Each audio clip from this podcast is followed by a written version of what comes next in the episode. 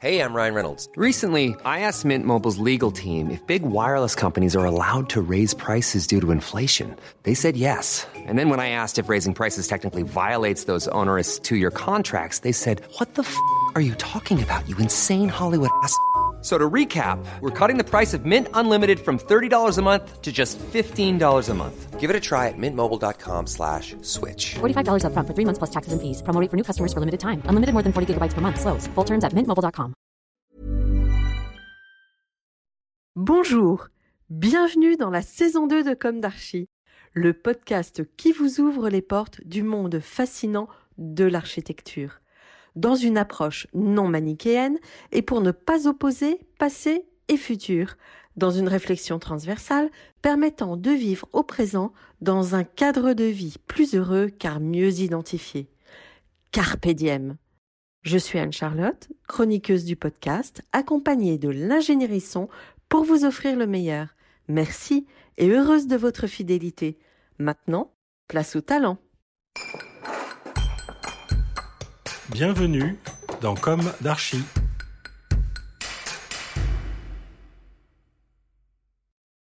Chers auditeurs, bonjour.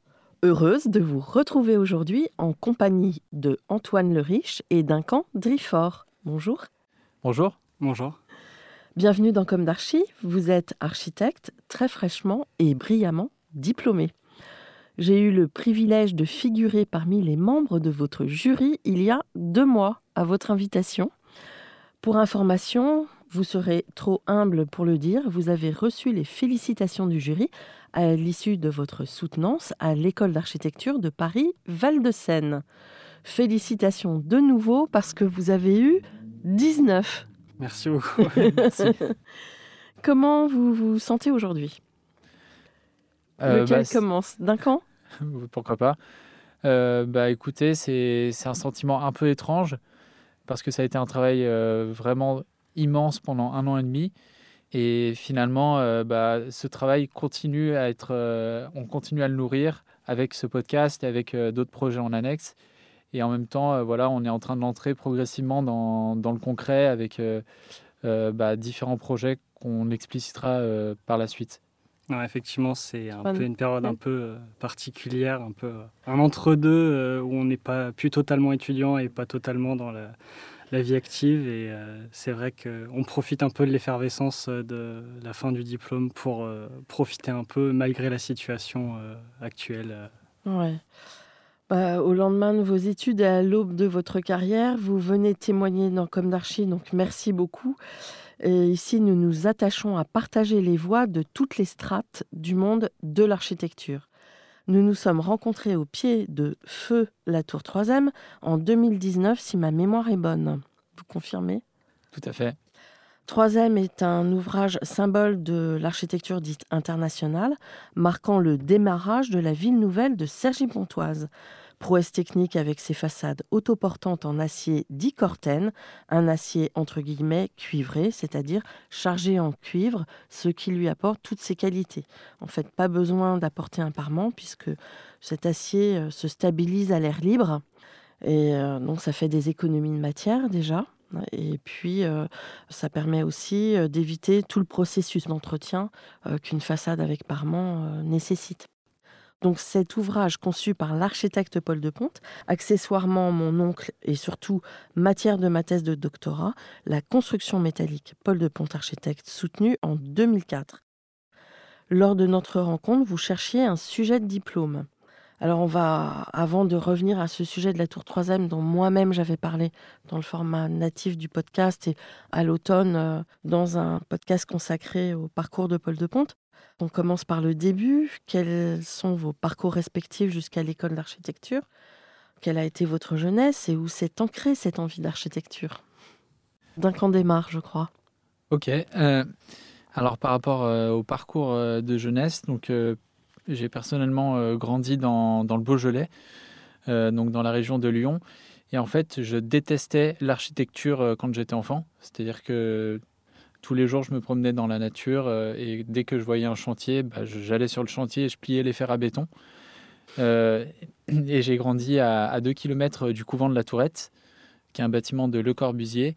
Et c'est la rencontre aussi avec ce bâtiment et la compréhension progressive de ce qu'est l'architecture qui m'a progressivement poussé à, à rentrer dans, dans, ce, dans cette discipline, euh, tout en, euh, en, gardant cet engagement à faire une architecture qui respecte le paysage et les ressources. Et finalement, j'ai fini par devenir euh, guide de ce couvent il y a, il y a deux ans. Donc voilà, c'est aussi à partir de tout ce parcours-là que j'en suis arrivé à, à commencer à l'école de Lille où j'ai rencontré Antoine. Et euh, du coup, me concernant, si j'ai pris goût à l'architecture, c'est plus euh, parce que j'y ai vu un, moyen de mêler tout ce qui m'intéressait euh, de manière générale. J'ai toujours été un peu un touche-à-tout. Et l'architecture, pour moi, me permettait à la fois d'avoir autant d'impact et d'intérêt pour les matières à la fois scientifiques, artistiques, historiques, et un peu ce melting pot qui, au final, c'est un peu ouvert à moi et vers lequel je me suis dirigé à, à peu près naturellement. Ouais, vous étiez sûr là de ne pas vous ennuyer? Non, on va dire ça. bon. Pourriez-vous vous présenter plus globalement? Bah, Déjà, avant, on peut dire qu'on a quand même déjà à peu près le même parcours en architecture, puisqu'on a tous les deux réalisé notre licence à l'école d'architecture de Lille. Et on a tous les deux ensuite fait une année de césure à l'étranger afin de nous permettre de parfaire un peu notre, notre culture architecturale et, saisir les différentes façons de concevoir à travers divers pays. Et on est arrivés tous les deux en master à l'ENSA à Paris-Val-de-Seine, où en fait on ne s'est jamais quitté depuis maintenant plus de deux ans et l'ensemble de nos projets bah, s'est enrichi au travers de cette double expérience que l'on a eue. Et elle s'est concrétisée à travers ce projet de diplôme et euh, le second prix au concours Archibois en, en 2019. Et donc, euh, bah, par rapport à Antoine, au-delà de son année de césure euh, qu'il a réalisée dans deux agences au Vietnam et en Slovaquie, la principale caractéristique de son travail et son intérêt pour le patrimoine moderne, qui est très fort, et les enjeux de réhabilitation que ces constructions soulèvent aujourd'hui. Et finalement, ces voyages, enfin, durant ces voyages, il s'est toujours attardé à partir à la rencontre des constructions hors des guides touristiques et auxquelles peu de personnes semblent sensibles euh, de prime abord. Son intérêt pour les questions patrimoniales et l'architecture moderne et sa façon de faire intervenir euh, des disciplines transversales à l'architecture le mène aujourd'hui, en plus de sa pratique euh, d'architecte, dans des missions en tant que photographe et archiviste. Et d'ailleurs, en ce moment même, il est assistant de Frédéric Edelman pour différents projets de, de publication à venir. Frédéric Edelman, qui est euh, le journaliste architecture du journal Le Monde hein, depuis euh, des décennies. C'est une belle reconnaissance. Une très belle expérience Ouais. surtout. Ouais. Et bah, pour euh, du coup présenter Duncan, euh, bah, je dirais que la spécificité de son parcours, c'est que ça provient en grande partie de son année de césure, où après sa licence euh, à l'école de Lille, euh, il est parti durant cinq euh, mois et demi au Népal en tant que euh, vo- volontaire pour euh, construire euh, une école au Népal. Et euh, puis il a ensuite travaillé dans une agence euh, internationale euh, de Lima au Pérou. Et en fait, le contraste entre ces deux manières de concevoir l'architecture, euh, elles lui ont permis d'affirmer sa position en, faveur d'un usage raisonné des ressources et qui est devenu euh, un sujet prédominant dans son processus de conception. Et à ce titre, il, il publie à la fin du mois un article euh, dans euh, les cahiers de la recherche architecturale et urbaine sur l'extraction euh, du sable au Maroc. Et je pense que du coup, au travers de ces deux profils qu'on a euh, de prime abord très différents, je pense, euh, se, se mêlent plutôt euh, bien euh, dans notre pratique où on, on- je- on a chacun à apporter à l'autre euh, dans notre conception. C'est ça. Hum, Au moment où vous vous intéressez à la tour 3e, la démolition de l'édifice est actée. Et je suis missionnée par Nexity pour un adieu à la tour auprès des effectifs de la ville de Cergy. C'est là où nous nous sommes rencontrés. Donc. Depuis le début, Nexity fait son travail. Euh, Nexity me missionne d'ailleurs sur un travail de mémoire à réinvestir au sein des futurs halls d'immeubles qui seront construits à la place de la tour. J'avais d'ailleurs accepté ce travail pour sauver ce qui pouvait être sauvé de la mémoire de l'édifice, bien consciente que les enjeux financiers sur un projet à venir d'environ 1300 logements ne ferait jamais renoncer les acteurs quant à cette démolition, au demeurant scandaleuse. Mais on y reviendra sans doute. Alors, qu'est-ce qui vous a fait choisir ce sujet finalement assez dramatique? Euh, Je pense qu'il y a deux choses qui nous ont un peu interpellés par rapport à, nos aspirations personnelles, où je pense qu'on est relativement complémentaires. Euh, c'est à la fois la question du patrimoine moderne qui est relativement peu euh, abordé ou considéré euh, dans la société civile, et la question de l'économie de moyens dans l'architecture aujourd'hui. C'est ça. En fait, le, pour comprendre ce choix de, de, projet, il faut aussi recontextualiser par rapport au semestre précédent au PFE. Euh, où nous avons fait le choix de, proposer un projet de réhabilitation de la Fondation Avicenne à Paris, qui est un bâtiment construit par Claude Parent euh, dans les années 60. Et euh, la découverte de ce patrimoine architectural moderne, très riche et à la fois complètement délaissé, abandonné, nous a poussé à poursuivre cette réflexion sur la protection de ce patrimoine, à la fois pour le visibiliser et le revaloriser, mais également pour économiser des ressources primaires qui sont aujourd'hui abondamment euh, extraites euh, en vue de construire euh, des projets qui sont des, des, projets neufs, souvent en béton, tel que c'est le cas à la Tour 3M. Et dans ce contexte, en fait, ce qui nous sert beaucoup dans notre pratique, c'est à la fois de mêler nos aspirations personnelles, qui sont, comme je le dis, complémentaires, et qui nous permettent à la fois de jouer sur plusieurs tableaux, et qui s'est littéralement développé jusque dans le projet de fin d'études. Mhm. Oui, ce qu'il faut euh, peut-être préciser, c'est que avec euh, ce projet de démolition, c'est toute une, euh, une, physionomie de la ville qui change, qui va changer. Enfin, à ce moment-là, hein, parce que maintenant, ça y est, elle prend sa nouvelle forme.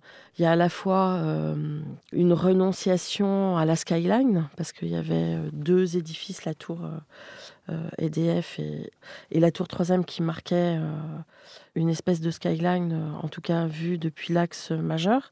Donc là, bon, bah, le paysage est privé d'un de ces symboles, d'autant que Sergi a été habité grâce à tous les travailleurs de 3 qui sont venus, qui, sont, qui ont déménagé pour une, pour une certaine partie de Paris vers Sergi à l'époque de la fondation de la tour. Donc c'est euh, vraiment une mémoire de la tour. Et puis il y a aussi le fait que euh, cette tour était construite à l'américaine, avec un, poumon autour d'elle, c'est-à-dire qu'on respectait la nature et on érigeait un signal. Et du coup, euh, cette nature était un véritable poumon au cœur de la ville. Et d'ailleurs, c'était assez revendiqué et communiqué de la sorte. Là, eh bien, on, rase tout, on retourne les terres et on construit 1300 logements. Donc le projet Next City porte un nom euh, en rapport au paysage, mais il faut pas se leurrer. On minéralise toute euh, une grande partie du cœur de ville.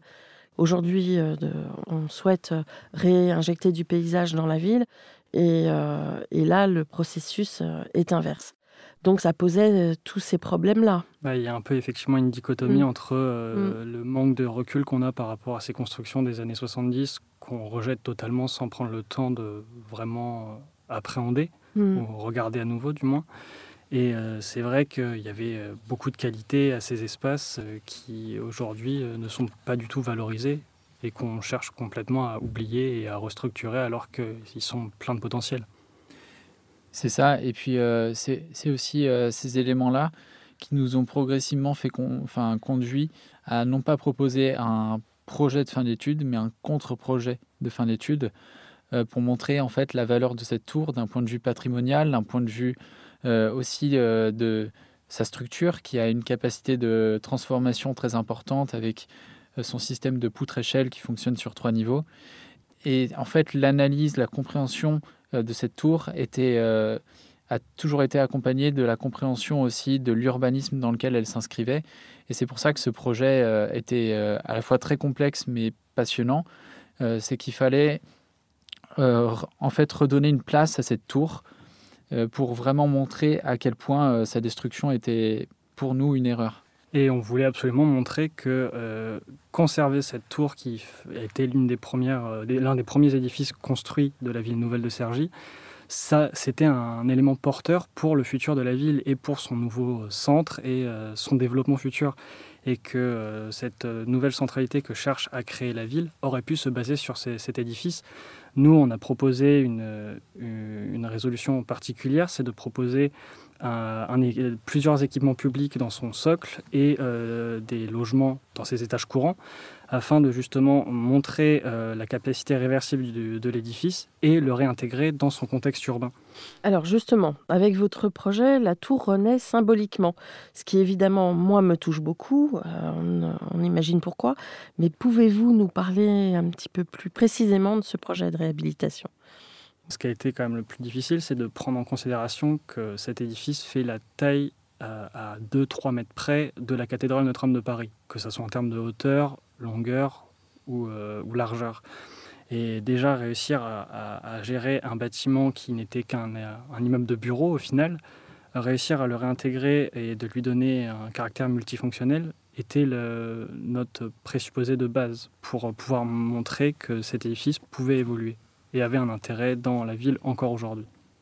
Et euh, c'est justement, bah, euh, pour continuer euh, dans ce sens-là, toute la complexité et la beauté de ce projet, c'était l'alliance, la combinaison entre deux programmes qui normalement sont compliqués à, à, mettre en relation, à la fois un soc public avec une médiathèque, une bibliothèque qui soit orientée vraiment sur le côté étudiant avec l'université qui fait face, et dans les étages courants des logements, pour que ce bâtiment s'offre à la fois à une dimension publique, à la ville, à l'échelle de Cergy, et d'un autre côté aussi euh, une proposition de logement euh, beaucoup plus sur un axe privé. Et par rapport au projet qui était proposé par Nexity, ce qu'on voulait aussi montrer, c'est qu'on n'arrivera jamais à proposer autant de logements que ce que pouvait imaginer la ville dans, son, dans son, projet. Néanmoins, euh, ce que nous proposions, c'était plus ouvert à une vision de la ville comme on l'entend aujourd'hui, c'est-à-dire un espace qui vit tout le temps et où on ne réalise pas du zoning urbain. Et en proposant euh, des équipements publics, en conservant une partie du parc, en affirmant le côté universitaire que cherche à porter Sergi depuis euh, maintenant plus de 20 ans, et en proposant des, logements euh, à la fois expérimentaux du fait de la, la, structure en acier qui est totalement inédite en fait en France avec euh, ces poutres échelles qui fonctionnent euh, trois niveaux par trois niveaux. C'était pour nous un moyen de vraiment conserver toute cette histoire et toute cette richesse architecturale et d'essayer de la réexploiter. Parce qu'en fait, justement, par rapport à cette question euh, paysagère qu'évoquait Antoine, c'était aussi un des axes fondateurs de, notre projet, à savoir de conserver vraiment le parc, puisque le, le, projet que propose Next City avec les 1300 logements qui viennent s'insérer vient complètement saturer l'espace paysager. Et en ce sens, il nous paraissait extrêmement important euh, de conserver euh, le parc euh, existant, de le valoriser et de continuer à l'offrir à la ville, plutôt que de venir complètement saturer l'espace foncier et l'emprise au sol. Alors, une des critiques qu'on faisait de la tour, c'était son épaisseur, en fait, et que au cœur du bâtiment, manquait de lumière, même si au cœur du bâtiment, justement, il y avait tout le, tout le noyau, euh, alors qu'il n'était pas porteur, hein, qui était, qui, mais qui permettait euh, d'abriter les ascenseurs, les circulations verticales. Quelle était votre proposition par rapport à ça euh, cette épaisseur? Par rapport à cette épaisseur-là, donc c'est vrai ce que vous dites, le, noyau était quand même très conséquent puisqu'il pouvait représenter à lui seul un, immeuble de manière générale. Il faisait 11 mètres par 21 si je ne m'abuse, et 18 par 21. Et ce qu'on a proposé, c'était simplement de considérer que le nombre d'ascenseurs que l'on avait euh, et, les escaliers existants, nous avons tout conservé, mais essayer de redistribuer niveau par niveau et euh, de concentrer toutes les circulations euh, du bâtiment à l'intérieur de ce noyau. Pour nous, même si on crée différents programmes, il fallait absolument qu'on conserve le rôle du noyau comme étant le seul espace de circulation au sein du bâtiment. Et donc, euh, nous avons essayé de euh, conserver euh, la réflexion de la ville nouvelle sur le, travail sur les passerelles, le double accès qui était présent avec un niveau au niveau du sous-sol et de l'ancien rez-de-chaussée que nous avons conservé. Et nous avions ainsi différents accès séparés pour les, logements, pour les, équipements publics tous concentrés au sein du noyau. Et il n'a pas été pour nous utile de vouloir évider entièrement cet espace qui, pour nous, comme l'évoquait Duncan tout à l'heure sur la, démarche d'économie de moyens, on a toutes les circulations existantes. Pourquoi les changer de place alors que le bâtiment fonctionne sur ce principe euh, de base? Et par rapport à la question de, l'épaisseur, euh, effectivement, c'est un bâtiment qui, euh, qui, posait cette question de la lumière, ce qui nous a poussé aussi à faire un travail sur des jardins d'hiver. Et d'ailleurs, pour revenir un petit peu plus en avant, ce qui est devenu le rez-de-chaussée de, notre projet était initialement un niveau enterré. Donc le premier travail que nous avons opéré a été de décaisser la terre pour permettre à ce niveau-là de s'ouvrir sur son environnement euh, proche urbain euh, pour faire rentrer la lumière. Et ensuite la dalle du R plus 1 euh, qui était située dans le socle, nous, l'avons réduite de manière à créer tout un système de jardin d'hiver qui crée en fait un espace de transition entre l'extérieur et l'intérieur avec une hauteur de 7 mètres qui permettait à la lumière de passer et aux espaces euh, comme euh, les espaces de travail ou même euh, la bibliothèque d'avoir cette lumière naturelle qui vient de rentrer dans l'édifice.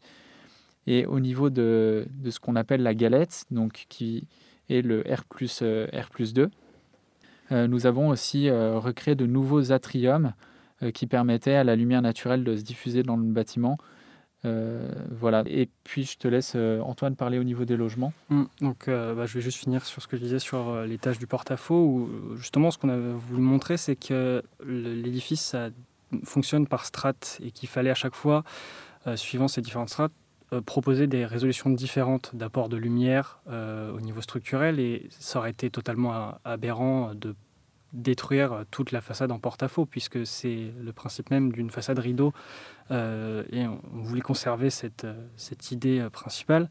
Et dans le socle, nous avons, comme le dit Duncan, avec les jardins d'hiver, simplement détruit une dalle en béton pour recréer une mezzanine avec un plancher ajouré. Donc dans des dispositifs très simples pour amener une, nouvelle spatialité à, l'édifice. Et dans les étages courants, là où nous proposions une 20 logements par étage, donc, euh, enfin, par double niveau, puisque nous avons fonctionné que sur des duplex, euh, ce qui faisait une moyenne de 110 euh, logements sur l'ensemble de la tour. la plupart des logements étaient soit à deux orientations, soit mono-orientés, du fait de l'épaisseur de la tour et du noyau. dans ce contexte, ce qu'on a cherché à mettre en place, c'était des espaces extérieurs pour chaque logement, ce qui nous permettait de conserver la façade en acier corten portante, et de proposer des espaces extérieurs à chaque logement. Dans le contexte du Covid, on sait à quel point les espaces extérieurs ont pu être euh, enviés euh, un peu partout euh, en France et dans le monde entier, on a voulu aussi montrer qu'il y avait des potentialités malgré l'épaisseur presque dantesque de cet édifice. D'accord. Donc en fait, vous mettez en place une, quelque part une double peau c'est ça. Hein, et vous désépaississez en mettant en place une double peau. Ce qui nous mmh. permettait aussi de gérer les questions euh, bah, d'isolation qui nécessairement ne sont plus les mêmes que celles des années 70 et du coup nous permettait de régler avec plus ou moins d'aisance euh, ces problèmes-là. D'accord.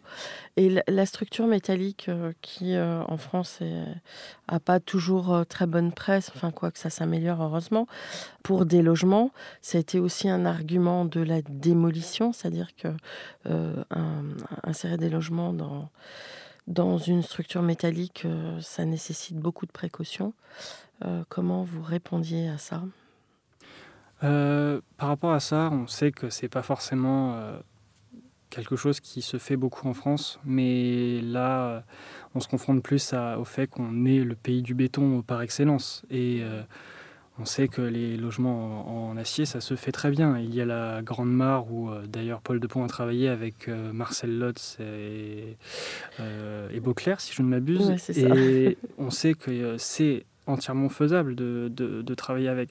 Simplement, on ne prend pas la mesure ni le temps d'essayer de réfléchir à ces questions-là. D'autant qu'au final, le bâtiment était déjà inifugé, donc euh, les seules euh, nécessités que l'on avait en plus, c'était de proposer des box euh, qui venaient entourer la structure en acier, afin de lui apporter une isolation supplémentaire et une résistance au feu, disons, suffisante. C'est ça, et puis en fait, contrairement justement aux structures en béton, qui sont parfois difficilement réhabilitables, on est sur une situation où la structure même de, de la tour 3M avec ce qu'on appelle les cadres échelles qui constituent la, à la fois la façade mais la structure du bâtiment qui fonctionne à stabilité périphérique permettait d'avoir des jeux d'évidement et de transformation très intéressants au sein de la tour. Et finalement, on peut voir ça effectivement comme une contrainte la, question des structures en acier, mais il y a aussi des possibilités et un champ de transformation très importante. Après, il faut toujours aussi resituer la question de l'acier euh, en France, puisque dans les années 70, on a eu l'école Payron euh, qui a brûlé avec, euh, si je ne m'abuse, une vingtaine de personnes qui, sont mortes. Et c'est aussi cette problématique-là qui a coupé la popularité de ce matériau qui, en réalité, permet un champ de transformation très très intéressant dans le domaine de l'architecture. Mmh. Alors pour nos éditeurs, oui, le métal, ça permet de concevoir dans des systèmes souvent poteau-poutre, enfin c'est le système classique, et du coup euh, avec des structures assez fines et des portées assez importantes. Et, on peut même avoir des systèmes de, hyperstatiques. Et du coup, ça dégage suffisamment l'espace et ça laisse une liberté pour l'architecte. D'autant plus, que, mm. d'autant plus que pour ce bâtiment-là, ce qui était quand même particulier et ce qui en fait un bâtiment euh, relativement euh, remarquable, c'est que la structure euh, était uniquement avec des façades porteuses extrêmement mm. bien dessinées, ce qui faisait que l'intérieur pouvait être totalement aménagé comme on le souhaitait, mm. hormis dans le socle où on retrouvait les poteaux de reprise nécessairement de la, des étages courants. Euh, dans, les, dans les, étages, juste, euh, les étages où se situaient les logements, on avait la possibilité d'évider comme on souhaitait. Donc euh, forcément, quand on se retrouve face à autant de liberté possible, c'est un peu aberrant à nos yeux de ne pas s'en servir. Hmm. alors une des critiques aussi, c'était le sujet de l'amiante. souvent, à cette époque, les normes contraignaient les architectes à amianter les structures métalliques. Justement, Paul de Ponte s'était battu pour que la structure de ce bâtiment ne soit pas amiantée.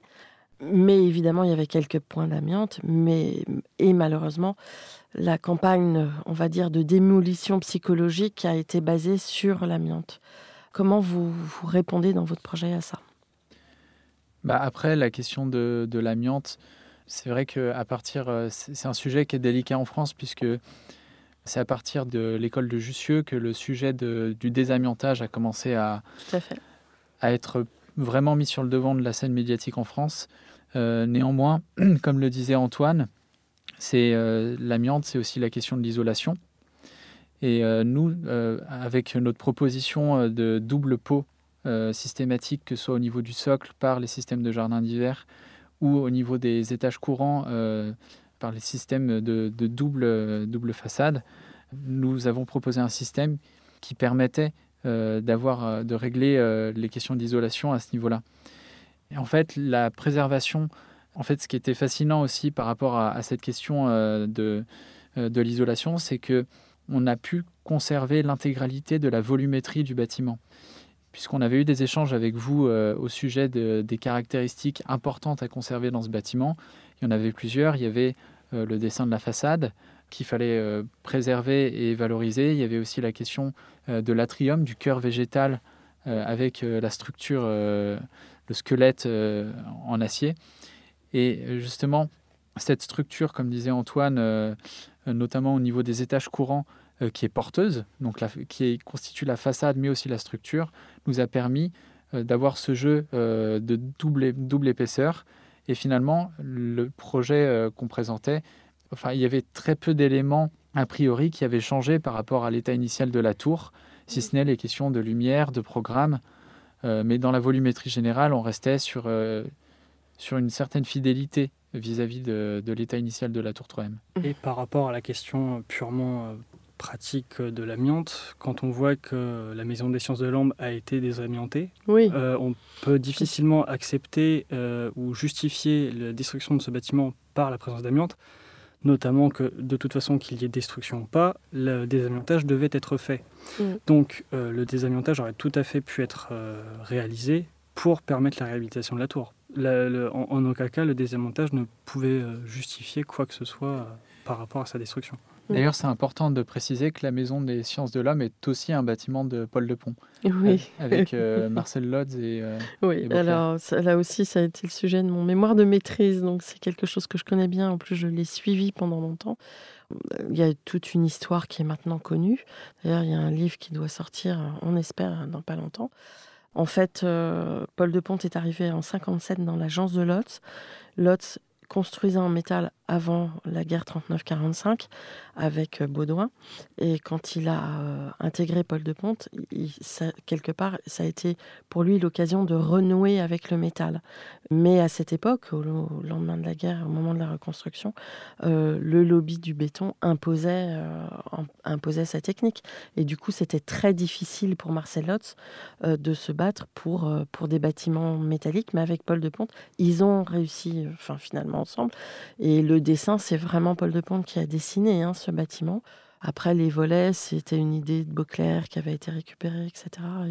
Et, le résultat est magnifique. Bon, et bien heureusement, ce bâtiment a été sauvé. Et en effet, c'est incroyable parce que du coup, cette structure-là a été amiantée complètement. Mm. Comment ont réagi vos professeurs face à ce choix de sujet? Professeurs qui nous ont suivis durant notre master depuis qu'on soit arrivé à, Val- à Paris-Val-de-Seine, je pense que l'ensemble de nos professeurs ont très vite vu qu'on s'en moquait un petit peu d'être dans les clous de ce qu'on nous demandait et que on avait aussi notre propre intérêt dans l'architecture. Et je pense qu'on a eu la chance de tomber sur euh, des enseignants qui ont tous cherché à nous pousser dans cette voie-là qu'ils soient euh, d'accord ou non avec ce qu'on proposait, mais que le fait qu'on ait des valeurs- nos propres valeurs et qu'on cherche à, à tout prix à proposer quelque chose de cohérent, je pense que c'est, on peut s'estimer heureux d'a- d'avoir eu la chance d'avoir ces enseignants-là. Je pense que c'est important à ce titre-là de dire euh, le nom notamment de l'enseignante qui nous a suivis, donc euh, Marie-Hélène Badia, euh, qui nous a suivis pendant un an et demi. euh, c'est, une enseignante euh, architecte qui est, euh, qui est très exigeante, qui nous a énormément épaulés dans, ce projet. Et effectivement, comme disait Antoine, euh, notre but, c'était pas de juste de faire un projet, c'était de défendre, de faire un manifeste en fait contre la destruction de ce patrimoine, contre la destruction de toujours plus de ressources primaires telles que le sable ou le ciment pour construire du neuf. Et donc, on était convaincus, et je pense que c'est aussi euh, un des points qui a fait que nos enseignants nous ont suivis, même si c'était euh, parfois très compliqué, puisque c'est un- ça a été un projet d'une très grande complexité euh, technique et urbanistique. Donc, vous parliez de projet manifeste. Et bien sûr, vous agissez avec recul et esprit critique. Si vous étiez amené à construire un avatar de la tour 3 Je, comment vous envisageriez cet avatar?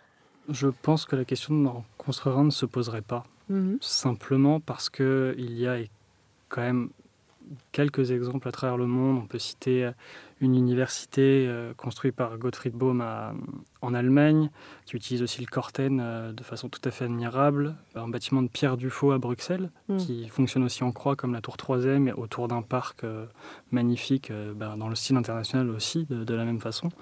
Et évidemment le bâtiment de Saarinen.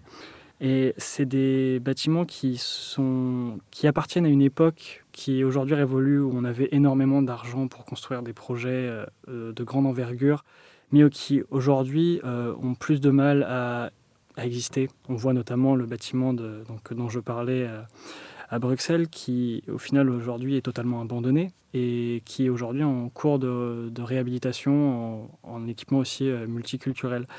Mais du coup, on peut se demander la, la viabilité de construire des bâtiments de- de- d'une telle envergure à l'heure actuelle. Et je pense que ça ne nous viendrait jamais à l'esprit parce que la logique que, que l'on a et qu'on défend, c'est du- d'utiliser ce qui existe déjà. Oui. Mais ouais, en même temps, on construit toujours des tours à la défense. C'est ça, mais en fait, de la même manière que ça n'avait euh, aucun sens de détruire cette tour, euh, Mhm. ça n'aurait aucun sens de la répliquer.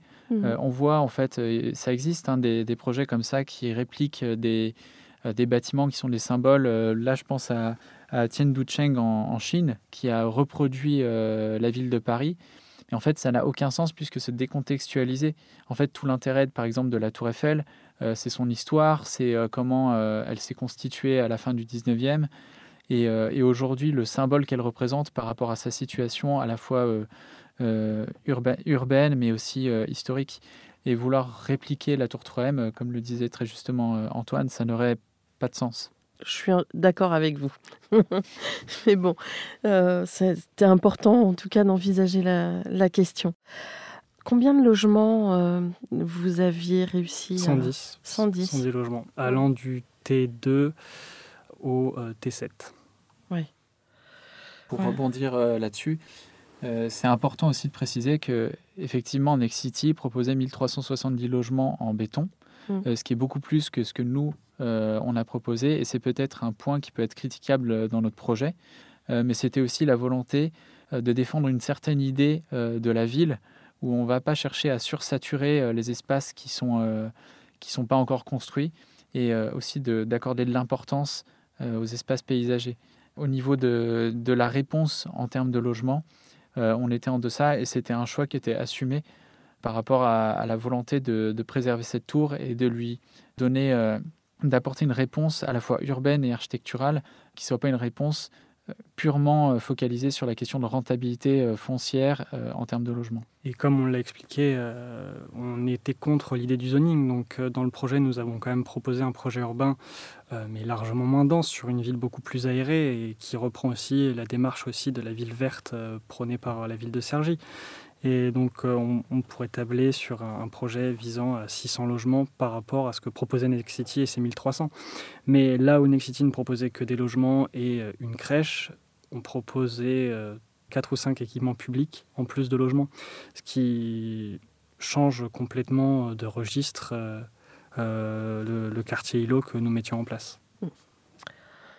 Alors, ce bâtiment est perdu à jamais Mais euh, bon, on est là pour euh, transmettre cette mémoire, hein, pour que ce genre de choses ne euh, bah, se reproduisent pas. Hmm. alors, vous arrivez sur le marché du travail en plein Covid avec un sujet délicat. D'emblée, cela ne semble pas la trajectoire la plus simple. Comment envisagez-vous respectivement votre avenir? Alors, ensemble, pas ensemble euh, comment, alors, comment, ça va se passer? Dans tous les cas, on a des projets, euh, des projets ensemble avec Antoine. Après, c'est vrai que c'est un moment qui est très particulier, qui n'est pas forcément simple pour les jeunes. il faut savoir qu'on arrive un peu dans un moment où c'est pas forcément évident de, de trouver du travail. Et dans cette posture-là, bah, pour ma part, c'est euh, je travaille euh, actuellement dans un, stage en recherche, justement toujours sur, sur les bâtiments de la seconde euh, modernité, sur des, bâtiments tels que le MNATP qui sont aujourd'hui réhabilités parfois de manière critiquable. et après ça, ça va dépendre aussi des opportunités professionnelles. Mais pour ma part, je m'interroge très sérieusement sur le fait de faire un CAP charpente pour avoir vraiment une expérience très concrète dans le domaine de la construction, que je puisse par la suite réinvestir aussi dans ma pratique architecturale. Et je pense qu'Antoine euh, a aussi une posture similaire. Euh. Euh, pour être tout à fait honnête, effectivement, c'est après le diplôme et autant d'engagement qu'on a pu avoir dans, dans notre projet, le passage à la vie active est un peu délicat, effectivement. Et par rapport à ça, je pense qu'il est important de prendre le temps de, de, réfléchir à ce qu'on ce qu'on a vraiment envie de faire. Et au final, l'architecture n'est pas nécessairement une fin en soi. On trouve de l'architecture dans absolument tout, et il y a toujours des moyens détournés de s'en servir. Et la plus belle des choses, c'est de garder ça à l'esprit. Et il n'y a pas uniquement le travail en agence euh, qui existe. Il y a plein de façons de, de faire de l'architecture. Et comme je le disais tout à l'heure, euh, j'ai toujours été un peu touche à tout et j'espère pouvoir dans ma vie conserver un peu cette, euh, cet aspect où euh, j'aimerais pouvoir construire, j'aimerais pouvoir euh, écrire, faire de la photo. C'est toutes ces pratiques-là qui, qui, qui m'animent et je pense que c'est important de garder ça à l'esprit car enfin, l'architecture, ça doit rester un, un, vrai plaisir. Mais en même temps, il faut se nourrir. Bien sûr, mais ça, comme, comme le dit Duncan, je pense qu'on a encore un peu euh, une marge de manœuvre euh, à l'heure actuelle et on, on, a été exigeant envers notre euh, propre pratique. je pense qu'on on le sera tout autant dans ce qu'on espère mener à bien dans les années à venir. C'est ça, il faut effectivement se nourrir. c'est une problématique qui est, qui est, essentielle et qui est vitale. mais je pense que c'est important aussi de, de, réfléchir vraiment à se nourrir de quelle manière euh, Puisque euh, foncer dans le premier travail euh, qui, qui se présente à nous, c'est pas forcément la, bonne, bonne solution dans la mesure où aujourd'hui il existe tout un tas de, de manières de faire l'architecture, comme le disait Antoine. Et c'est aussi le fait de, de s'être intéressé au-delà de nos études qui nous a permis bah, de, de, nous porter plus sur l'écriture, sur sur le domaine de la construction. Et c'est aussi le fait de déployer cet intérêt pour différents domaines qui, à la sortie des études, permet euh, de se positionner euh, et d'avoir euh, tout un panel de choix divers qui puissent correspondre aussi à ce à quoi on veut aspirer. Si, si on dit, je dis, j'expliquais tout à l'heure que pour moi, l'architecture, c'est justement ce qui, ce qui représente un peu le fait de pouvoir toucher à différents domaines. C'est que les métiers auxquels il l'architecture doit mener euh, doivent l'être tout autant. Sinon, mm. euh, c'est qu'il y a un problème entre la, diversité de ce qu'on apprend en école et euh, ce que le métier a à offrir. Oui.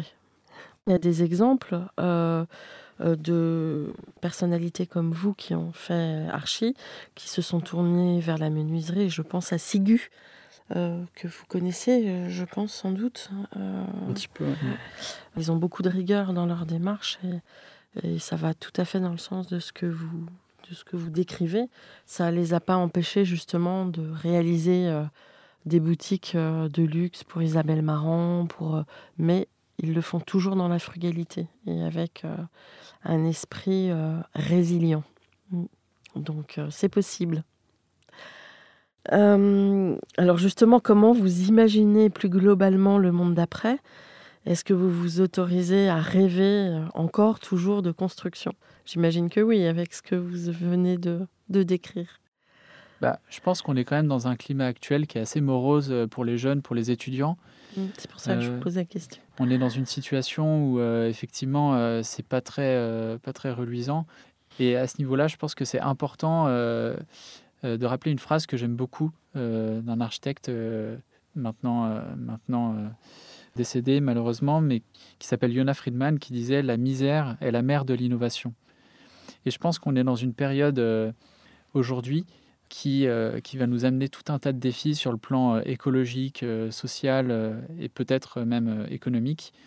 et c'est autant de, de, prétextes, de contraintes qui vont, je pense, aussi permettre de se poser des questions, mais aussi de prendre en main ces questions, puisque ces questions, en réalité, elles existent euh, depuis longtemps sur l'écologie, mais aujourd'hui, on n'a plus tellement de choix euh, sur euh, le fait d'en prendre la mesure et d'agir en conséquence. Et c'est aussi tout le défi de l'époque actuelle et tout l'enthousiasme qu'on peut avoir en tant que jeune aujourd'hui. Je pense qu'effectivement, pour pouvoir ou vouloir construire aussi, c'est quelque chose qui nous anime quand même, puisqu'on a fait des études d'architecture. mais pour construire, il va falloir déconstruire tout un, tout un modèle euh, sur lequel on se base depuis euh, trop d'années et qui aujourd'hui euh, est en train de s'essouffler. Mais ce modèle, c'est la surconsommation.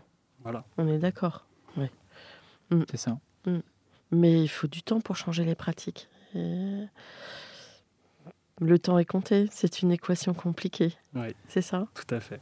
C'est mm. ça. Et c'est un peu aussi la complexité de la situation dans laquelle on se trouve en se posant la question de quelle posture on adopte, puisqu'il y a globalement, en tout cas de mon point de vue, il y a, deux, postures qui existent, à savoir essayer de s'intégrer dans le système et de changer le système euh, euh, de l'intérieur, ou au contraire euh, de proposer des alternatives complètement extérieures à ce système-là.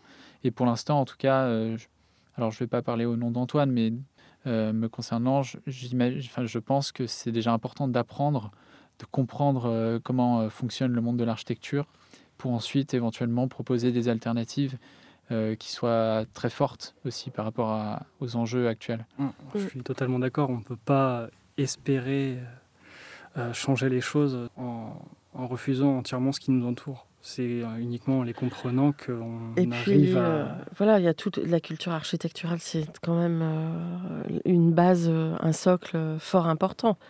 On ne peut pas tout remettre en question. C'est ça. C'est plus un mode, un mode de fonctionnement qui nous fait croire qu'on peut consommer à outrance. C'est ça qui ne va pas. Hmm. Sur les bases, on est d'accord. La culture, la culture constructive, c'est quand même une richesse extraordinaire aussi. Bien sûr. Hmm. C'est ça, mais aussi ce qui est enfin pour faire un parallèle, ce qui est très important, euh, c'est de comprendre à quel point euh, cette discipline magnifique de la construction euh, peut être un acte de destruction majeure. C'est-à-dire que aujourd'hui, il y a 50 milliards de tonnes de sable qui sont consommées dans le monde, dont une grande partie qui est orientée dans le domaine de la construction en vue de mmh. la formalisation du béton armé.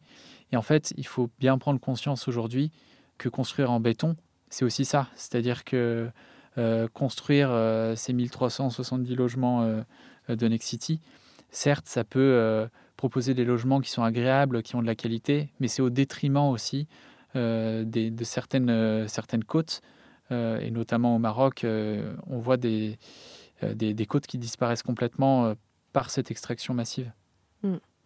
Mm. À partir du moment où le domaine de la construction est totalement séparé de là où se situent les ressources, on perd euh, toute la notion du cycle de, vie des matériaux et des bâtiments.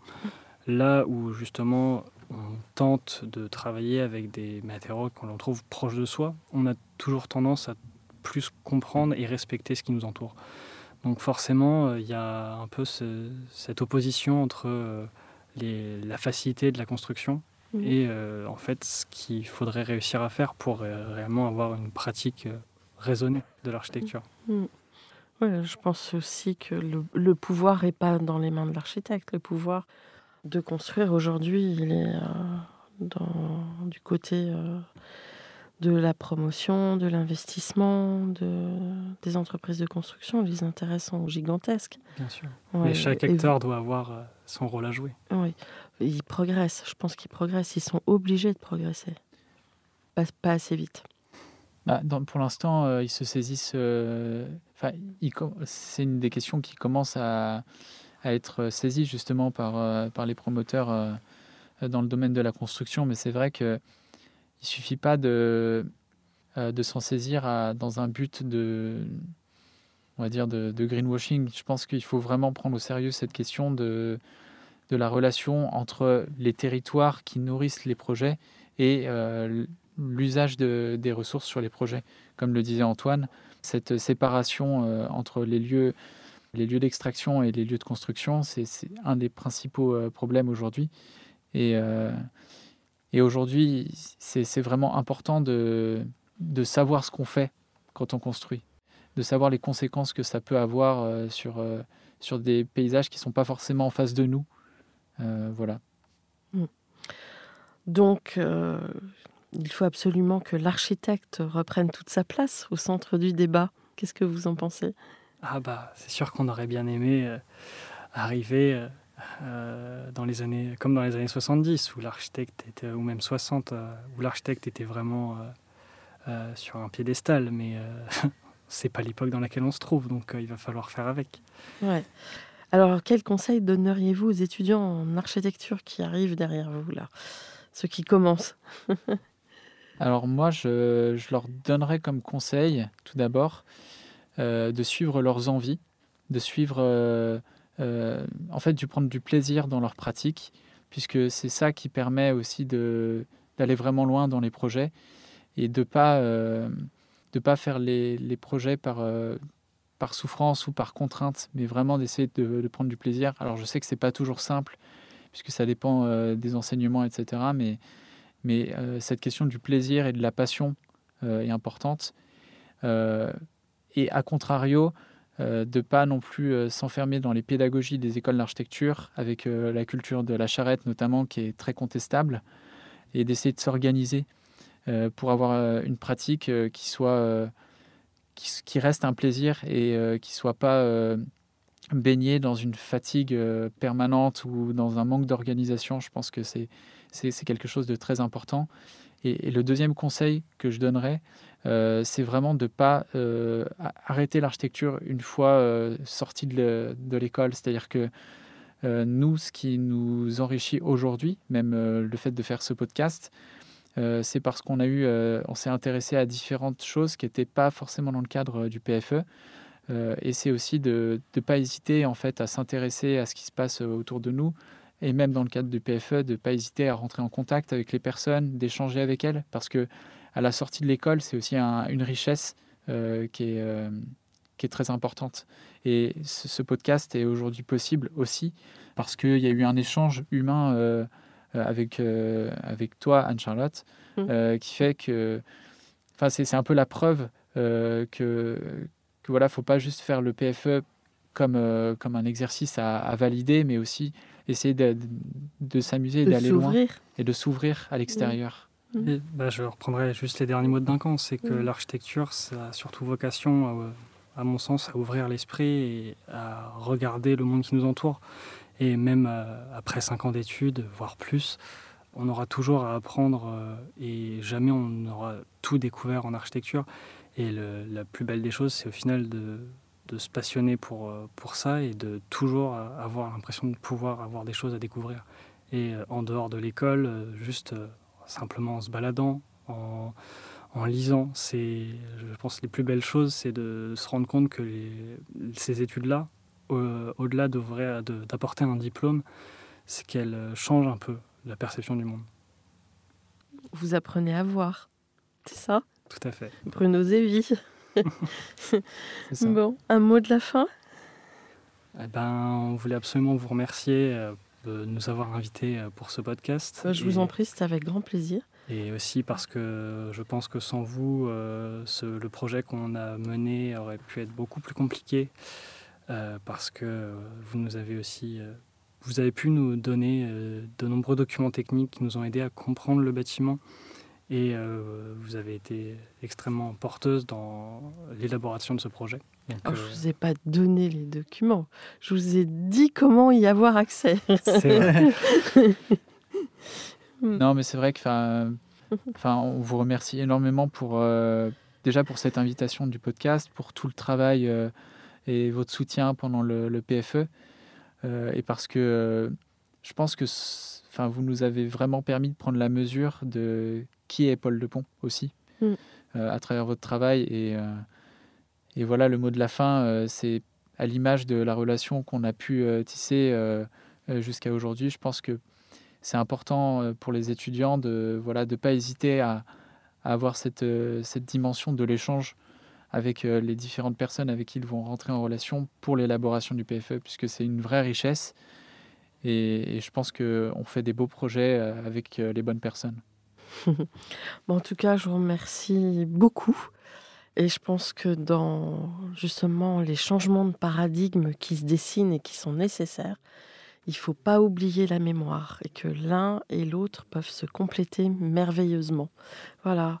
Ben, merci à vous en tout cas. Je crois que vous avez été d'une euh, comment dirais-je, d'une pugnacité euh, remarquable. Vraiment, euh, c'est pas pour vous cirer les pompes, mais vous avez été courageux. Vous... Et puis, je garderai toujours une grande frustration de ne pas voir votre projet réalisé. Ça fait partie des deuils qui m'accompagnent, mais c'est ça la vie. Voilà. Merci beaucoup. Merci. À vous. Merci. Au revoir. Au revoir.